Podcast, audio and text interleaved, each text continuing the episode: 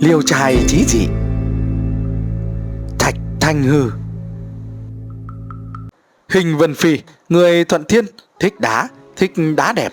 Thấy đá đẹp, không tiếc tiền mua giá cao. Tình cờ đánh cá ở sông, có vật vướng vào lưới. Lặn xuống dưới thì lấy được một tảng đá bề ngang bảy thước, bốn mặt long lanh, núi non trung điệp kỳ tú. Hình mừng lắm, như bắt được của báu.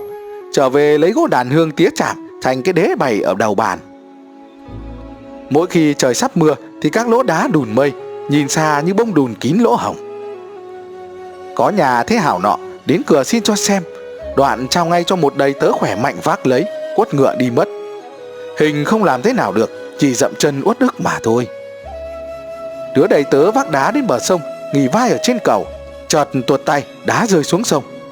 Nhà hào phú mới nổi giận, lấy roi đánh đẩy tớ, rồi bỏ ngay tiền ra, thuê người lặn giỏi, tìm đủ cách mò lên được nhưng rốt cuộc cũng không thấy đâu cả. Từ đó, người mò đá ngày ngày kéo đến đầy sông, mà chẳng thấy ai thấy được.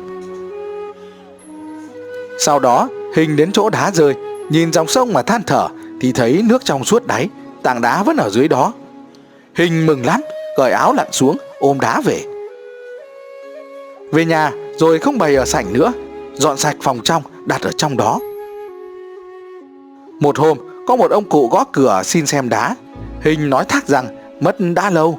Cụ cười mà rằng, ở phòng khách không có sao. Hình bèn mời vào phòng khách để chứng tỏ là không có thực. Vào đến nơi thì rõ ràng tảng đá này ở trên kỳ, ngạc nhiên không biết nói sao. Ông cụ vỗ vào tảng đá nói rằng, đây là vật cũ của nhà tôi, mất đã lâu, vẫn còn ở đây à? Nay đã thấy thì xin cho lại. Hình quẫn quá, bèn tranh với ông cụ làm chủ tảng đá ông cụ cười mà hỏi, đá là của nhà ông, lấy gì làm băng hình không trả lời ra sao được.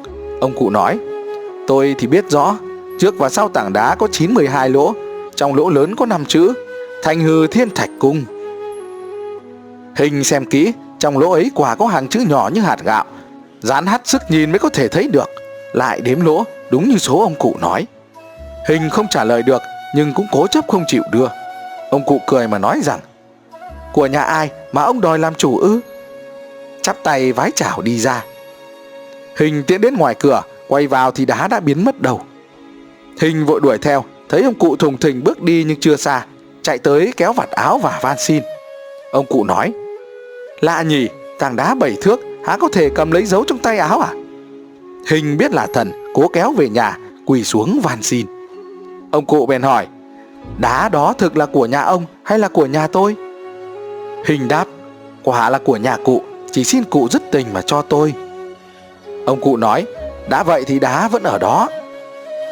Vào đến phòng trong Thì đá vẫn nguyên chỗ cũ. Ông cụ nói, Của báu trong thiên hạ nên để cho người biết quý. Đá này có thể tự chọn lấy chủ, Tôi cũng mừng. Nhưng nó vội xuất hiện, ra mắt hơi sớm, Mà kiếp chưa trừ. Tôi thực muốn mang nó đi, Đợi 3 năm nữa mới đem tặng ông. Nếu ông giữ nó ngay, Thì phải giảm tuổi thọ 3 năm nó mới có thể ở mãi với ông được. Ông có bằng lòng không? Hình đáp, Tôi xin bằng lòng. Ông cụ bèn lấy hai ngón tay, Đặt vào một lỗ đá, Thấy đá mềm như bùn. Theo ngón tay mà vít kín lại, Lần lượt vít ba lỗ. Ông cụ nói, Số lỗ trên đá là tuổi thọ của ông đấy. Xong rồi từ biệt mà đi. Hình hết sức giữ lại, Ông cụ nhất định từ chối. Hỏi họ tên cũng không nói, Rồi đi ngay. Được hơn một năm, Hình có việc đi vắng. Đêm có kẻ trộm vào buồng, Chẳng lấy cái gì, Chỉ lấy tảng đá mà mang đi.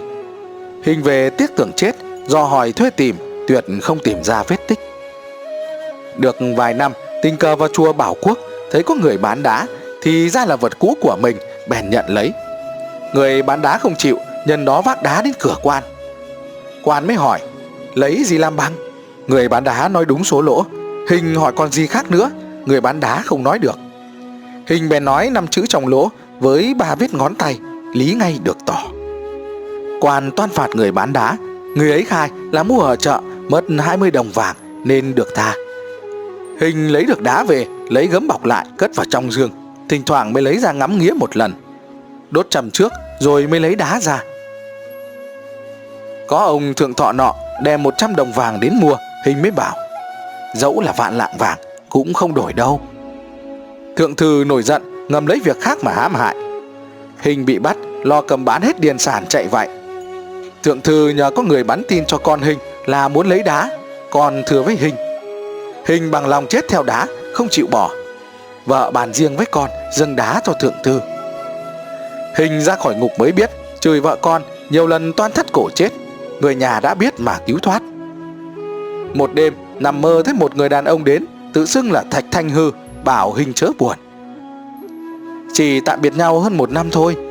Ngày 20 tháng 8 sang năm, lúc tờ mờ sáng, có thể đem hai con tiền đến cửa hải đại chuộc về. Hình được mộng mừng rỡ, ghi cẩn thận ngày tháng, còn tảng đá ở nhà thượng thư cũng mất vẻ kỳ lạ, không còn đùn mây nữa. Lâu dần cũng coi thường. Năm sau, thượng thư có tội, bị cách chức rồi chết. Đúng ngày hẹn, Hình đi đến cửa hải đại thì gia nhân quan thượng thư ăn cắp tảng đá đem ra đó. Tìm người để bán, nhân đó Hình bỏ hai con tiền mua được về. Về sau, Hình sống đến 89 tuổi, tự sắm sửa quan quách, lại dặn con, hễ mình chết thì lấy đá chôn theo. Đến khi mất, con vâng lời chối, chôn đá vào trong mộ. Được độ nửa năm, kẻ trộm đào mộ lấy đá đi. Người con biết nhưng không tìm hỏi ở đâu được. Qua hai năm, cùng đầy tớ đi trên đường, chợt thấy hai người mồ hôi nhễ nhại, chạy theo. Ngửa mặt lên không đưa hai tay vái và nói Hình tiên sinh, tha cho chúng tôi. Hai đứa lấy đá đi chẳng qua bán được bốn lạng bạc mà thôi. Bèn bắt trói lại, đưa đến quan. Quan hỏi liền phục tội ngay. Hỏi đến đá thì nói là bán cho người họ cung. Lấy đá đến, quan cầm xem rất thích, muốn chiếm, bèn sai cất vào kho. Viên lại vừa nâng đá thì bỗng rơi xuống đất, vỡ là mười mấy mảnh, ai nấy đều thất sắc. Quan cho cùm hai tên trộm, ghép vào tội chết. Con trai của Hình nhặt các mảnh đá lại, rồi đem chôn vào mộ như cũ.